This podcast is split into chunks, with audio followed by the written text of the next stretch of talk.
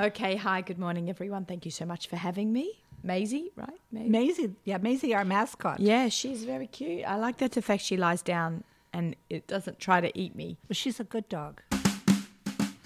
You're listening to the latest episode of Norene's Kitchen Cast. I'm your host, Norene Gilletz, and I'm so pleased to welcome my very special guest today, the Aussie gourmet, Naomi Nachman. Thank you all for listening and subscribing, and especially for all the likes and comments on Facebook. Go to Norene's Kitchen Cast on Facebook, where you'll see a photo of me and my guest, Naomi Nachman. Naomi Nachman was born in Sydney, Australia, and now lives in Woodmere, New York. Last year, in 2017, she released her first cookbook, Perfect for Pesach, and it is perfect for Pesach. Her second book is currently available for pre order. Once again, perfect. Perfect Flavors, subtitled Creative, Easy to Prepare Recipes Inspired by My Family and Travels. Naomi is also a personal chef, a cooking event host, a radio host. Boy, she sure keeps busy. When she was recently in Toronto, we had a chance to chat. Here is our conversation.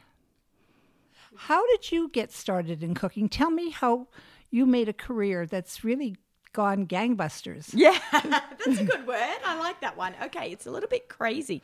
So in the year 2000, I got a book by you. At the same time, I got Susie Fishbein's. Probably the first book she did was Kosher Palette, and then um, I think Kosher by Design came out right up a little bit after that. But I had read both books um, yours and Susie's books from cover to cover. And I was pretty already good in the kitchen. I loved cooking, I love entertaining. Every week I would have guests for Friday night and Shabbat lunch.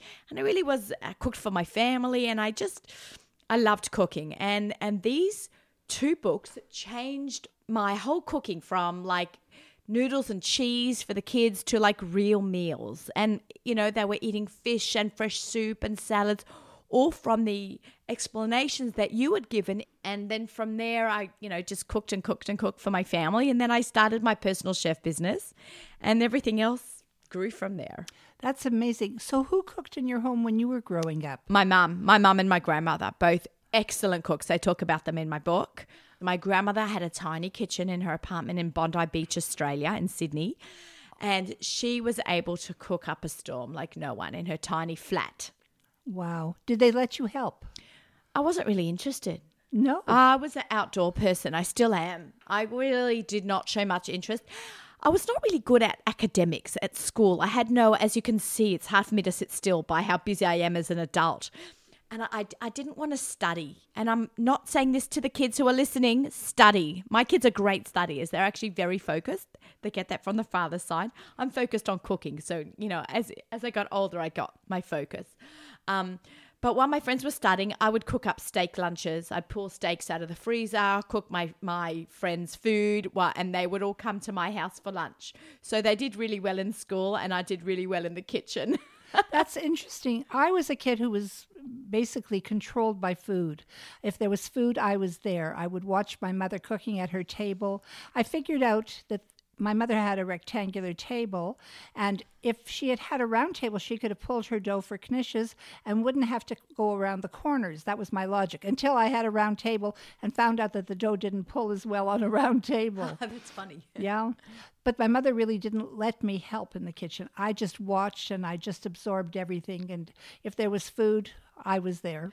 Yeah, I wasn't so into the cooking part. I liked good dinners. Like it was never an issue. Like there was always food on my table. There was always a soup and a salad and a protein.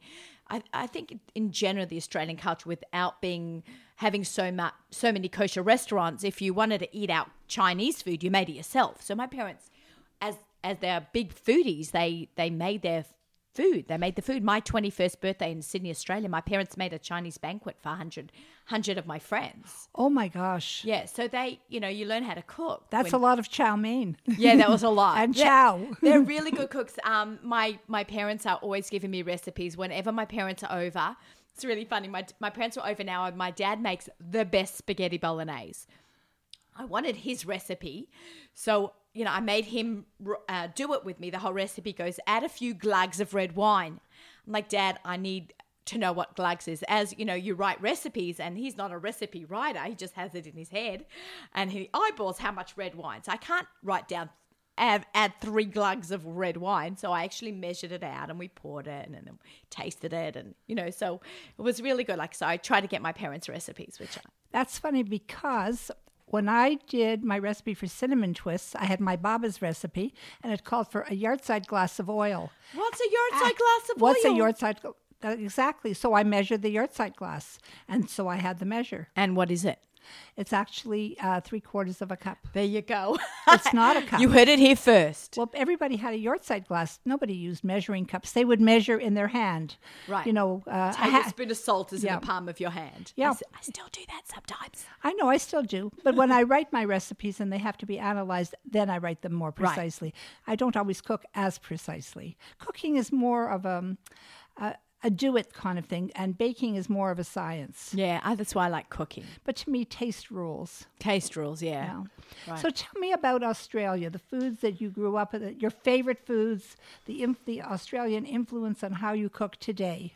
You know, I'm an Ashkenazi Jew, and that's really what we ate. I grew up in an Orthodox home, um, and you know, it was pretty traditional. We had homemade gefilte fish. It was no, there was no frozen loaves. You know, when I was growing up, I, I don't know if they had them back in the North America back then either.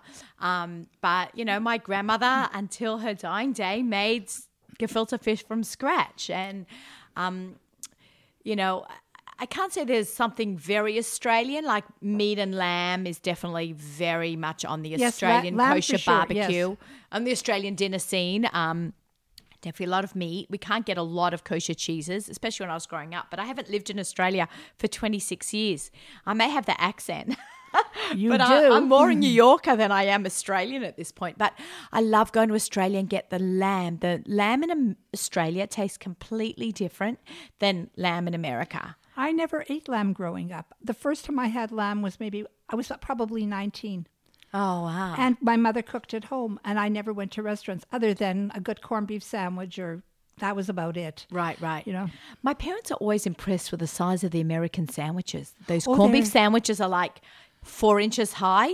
My mother used to pull everything out of it. Like, who eats a sandwich so big? But it's very American to have these giant portions. But in Australia, growing up, I would definitely say we had a few kosher restaurants in Sydney in and out of business over the years. I guess like most kosher restaurants have some sort of lifespan. But um, we ate meat pies. Meat pies is very Australian. I'm trying to work on a recipe now um, for for an Australian meat pie, which is really delicious. Um, it's a meat filling. It's kind of like a bit like a meat bareka, but the dough is a little different.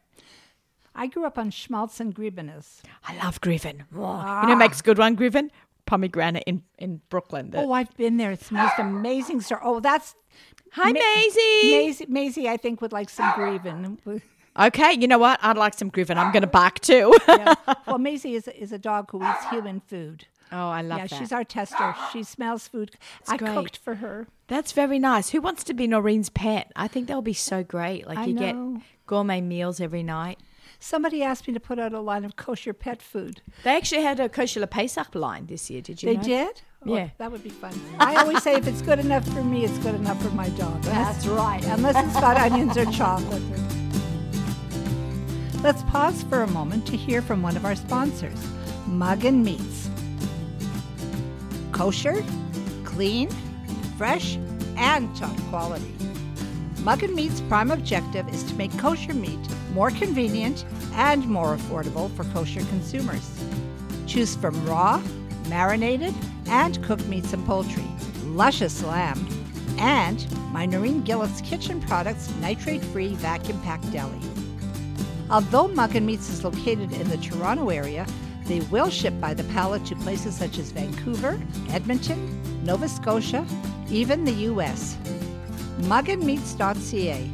M A G E N. Magen Meats is where I like to shop. And now, back to my conversation with Naomi Nachman.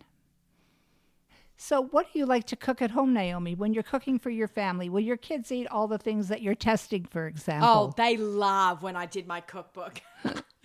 um, we would have these grand dinners, or when I, you know, have to do a bunch of recipe testing, or when I'm cooking for clients and I make a little extra, you know, for the family. I, you know, I'm good at time management. So if I'm already making one thing, I'll make Yes. myself extra for the family. Um, you know, my kids are pretty easygoing eater eaters. I would say dinner isn't dinner without a salad. I love fresh fruit and vegetables. In fact, I get my vegetables from May through November from a farm. Oh, wow! I have a. CSA. I belong to a CSA From the farm to the table. from farm to table. So I love that kind. I pick up my food, my box. There's five of us in a rotation, and so it means I only have to go every five weeks. It's about a ten to fifteen minute drive, and um, we take turns at going and dropping off each other's boxes. Um, but I love the surprise because you don't always know what you're getting. And so you like to work with the surprise ingredients and then become very creative. Be- and I love it. I just I love I love vegetables. I've always been like that. I've been a, I'm a big salad eater, but I don't eat peppers, or we call them in Australia capsicum. oh, capsicum. Yes, I, I don't know. eat capsicum, or and I don't love cucumbers, but I'll have them in a salad. Okay. So Uh, I'm more of the starchy stuff. I know I shouldn't, but I grew up on those things. And yeah, I'm not so big into starches. I don't eat rice though. Oh, I don't love rice, uh, but I love most of the K rations. I like knishes and kreplach and kasha and kishka and all of those good things. Ah, I like what you call them. yeah, good old K rations. That's well, that was how I grew up. right. I happen to love soup. I'm a big. Oh, I'm a big soup lover. I love if it's hundred degrees outside. I will still have chicken soup on Shabbos on Friday night. I'll sit there schwitzing, but I have to have soup. I love, love, love soup. Yeah, I love chicken soup. I, I I've made it in the chicken. Uh, I've made it in my instant pot. I've made it in the microwave. I've made it in a big soup pot, and I've got an easier way now. I use the these. They're called soup socks. Have you ever used them? No, what is a oh, they're sock? fabulous. They're a cheesecloth bag. Uh, this is a good tip for you. Go in, go into one of the supermarkets here, the kosher supermarkets, and they're called soup socks. They're um, like a long mesh bag, and you put your chicken into one, you put your vegetables into I another. was just talking Yeah. about that because It's so you get amazing. floating bones, No. floating deal, and uh, now you don't have it because You everything's lift the in a- whole you lift the whole thing out afterwards, and you've got clear, clear soup. It's wonderful. Okay, I'm so going to try you that. learn something new. Yeah, yeah. I, I, But I you would can like to get it that. on Amazon. I know they're available on Soup Amazon. socks. Yeah, Okay. soup socks. Sock it to me. yeah, I wrote about it actually uh, for Canadian Jewish News. Um, I call it foul play. I did a whole article on chicken and starting from chicken in the pot and then grilled chicken and chicken in a casserole for Shabbos. You know, people like to know how to take an ingredient and sort of spin it. I like yeah, that. yeah, I do too. Are you like- doing Are you doing sheet pan dinners at all? So I have I've written about what they are. I have made one or two of them. Um in theory it's a great concept. I just haven't done it, but I love it. I have done it and um should do it more often, you know. I, I've only got one kid at home. Three of my kids are out the door. Like two are in college, away at college, and one is married.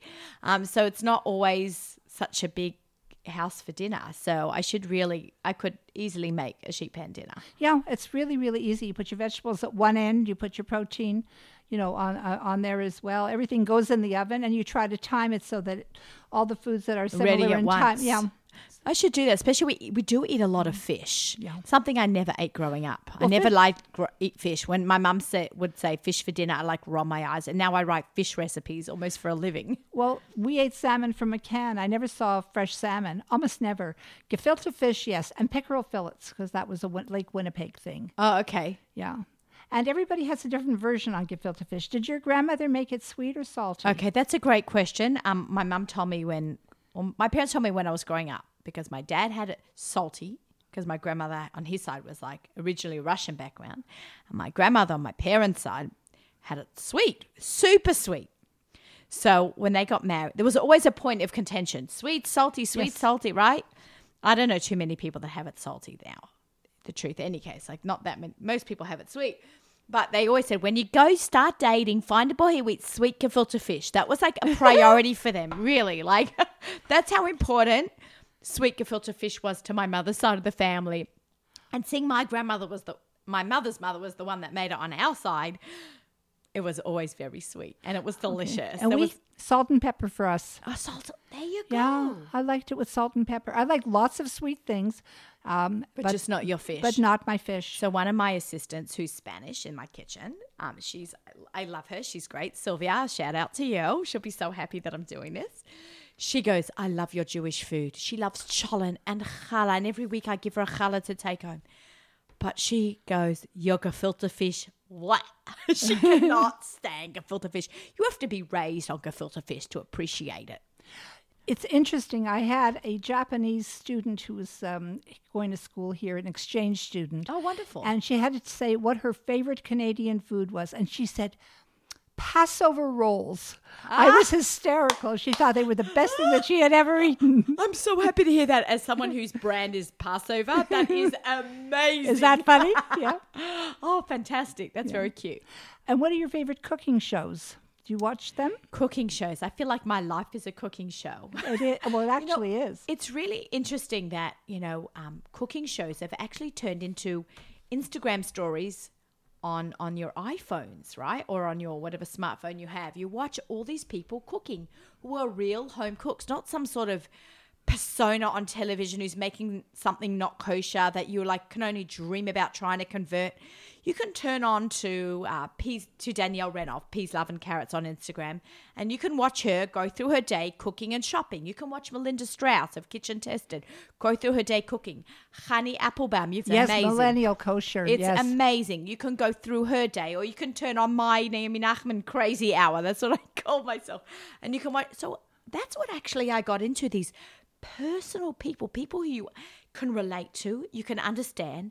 They're wearing a, a scarf on their head, their sheitels flying, the kitchen's flying, they've got kids at their feet. Is Esty Wolbe, who runs the group, uh, I don't cook, but I give Yes. out recipes. She- Does she cook? yeah, she's a great cook, and her blog and her Instagram is cooking with tantrums. And she'll put up her baby at her feet while she's cooking uh, is up a storm, you know. So it's really amazing. They are the shows that I like to watch, and they're actually my friends. So it's very inspirational. Wow, so interesting to hear that we have so many similar interests. And and when I went to a um, to join a um, IACP many years ago, What's that? it's International Association of Culinary Professionals. Oh, that's a mouthful. Yeah. It's and it's a great organization, not kosher. That was in the days before I was keeping strictly kosher at home. It was I met people who understood me because I talked about food. My world revolved around food. I think food is the, the essential things. I always say that uh, we're connected by a giant umbilical cord that sort of spans the globe, and that's you know food is the main connector. I love that. That's beautiful.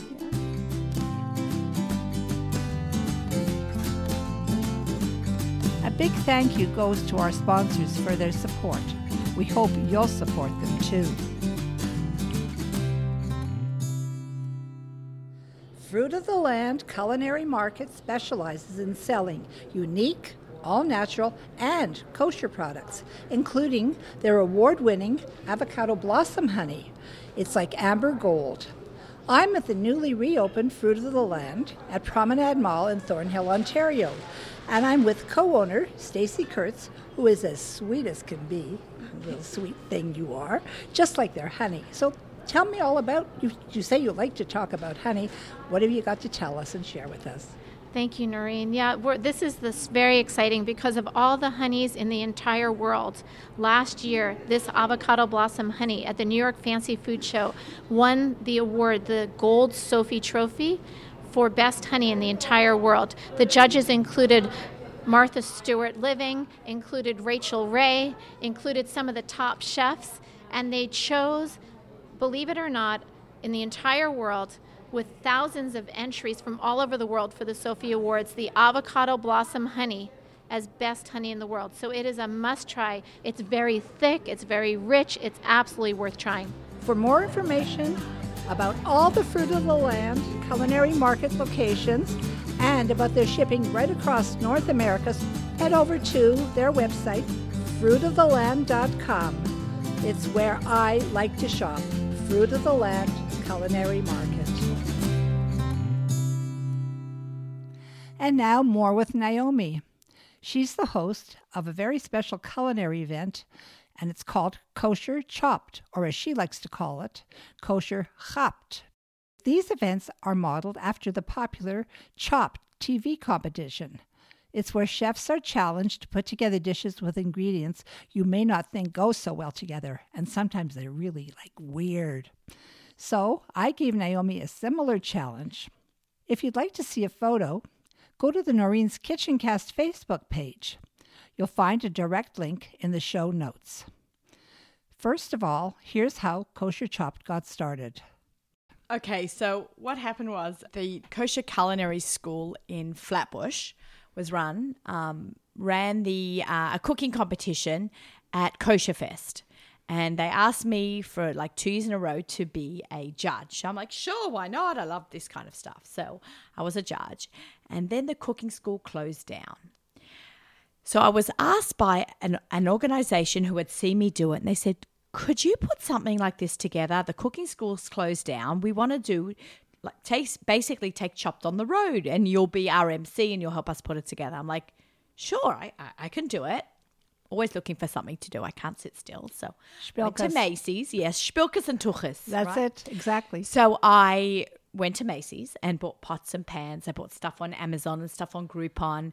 I personalized boards. Uh, Oh, I love those personalities. yeah, the nice touch. We, I, I did aprons. All of a sudden, I had a business. I put on Instagram and Facebook, and all of a sudden, my phone does not stop ringing for the last two years for chop competitions. I've gone to Los Angeles, Chicago, Detroit, um? Toronto. Toronto. The, Toronto is my first international one, but I actually don't call it chopped. I call it chopped because you know we don't want to copyright it. So, and we're Jewish, and ch is ch, so it's kosher chopped, like Naomi Nachman.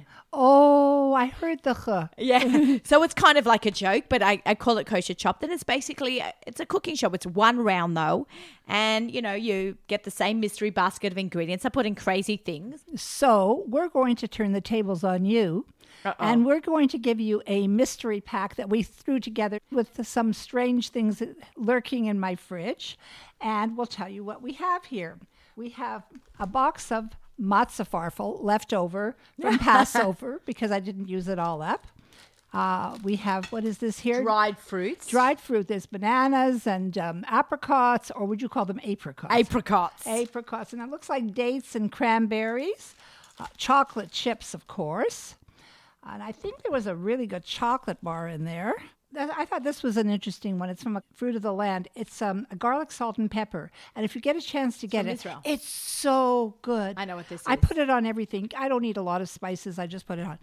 And the big ingredient of the day, of course, is cauliflower, AKA the new potato. the new potato, I have probably five recipes minimum in my new book that I'm working on on brain health using cauliflower instead of potatoes, and because it's really a good food for you, good for your brain. And it looks like a brain. it lo- actually it does look like a brain. There you go. I never thought about it. It's true. And um, so, what would you make with all of this? So are you giving me a co- chop comp- a yeah, virtual chop yeah, I've turned the tables. I told you. this is hilarious. Okay, I already thought of something. Okay. Okay, I would grate the cauliflower. Yes. It's just these. Uh, do I have pantry items? Yes. Okay, so I would take a, an onion. I would fry an onion. Um, I would grate the garlic. I would um, toss the matzah farfel in with the onion. I then finely chop up the fruit. So it would be fruit like cauliflower rice, the matzah farfel, all Fabulous. Uh, chopped in. I would season it with your salt, right? I think we have a great little side dish. I would um, add in about two or three, maybe I don't know. These are tiny little mini chocolate Oh, chips. that- that's why maybe a, a, a half a teaspoon of the chocolate, which gives it a really nice, deep, ri- rich flavor. I would saute that. So let's recap: onions and garlic, sauteed. Right. Throw in some rice cauliflower. Add in my matzah farfel. Saute it. Add in my fruit, which will really go nicely with a little bit of chocolate, and season it with salt and pepper. And I would probably add some curry powder or some chili, maybe chili powder, So- because chili powder goes so really well with chocolate. So I was thinking uh, red wine as well. Oh, I would A put the red, splash of no. red wine. Oh, Like a like a tablespoon of red wine, because red wine and chocolate, when they're done together, are really a, rich. how about a glug like your father would a do? glug? I would do a glug of red wine. Yes, a glug, a little glug. there you go. Shout out to you, Dad. Ah, nice. Good. That was really creative. So I did good? Yes, you won. Yay! It's been a delight having you as a guest. Thank you so much. Thank you for teaching me so much. It's Thank just- you for teaching me so much. Oh, we teach each other. Okay, we all grow together, right? Yes, we do. Sometimes sideways. Awesome. High five to that one. Thank you so much, Naomi.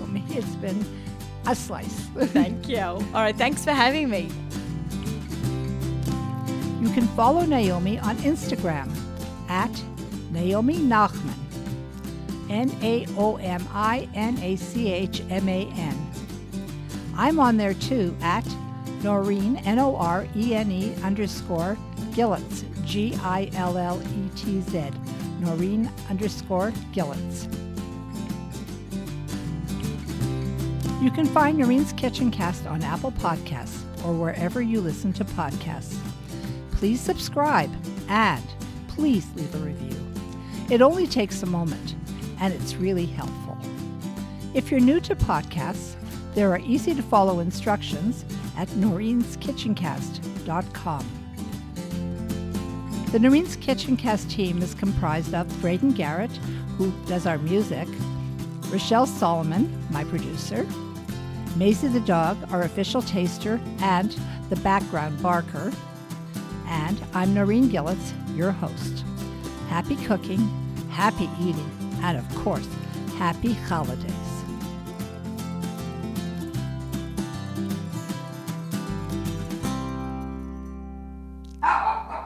Oh, shut up, Maisie.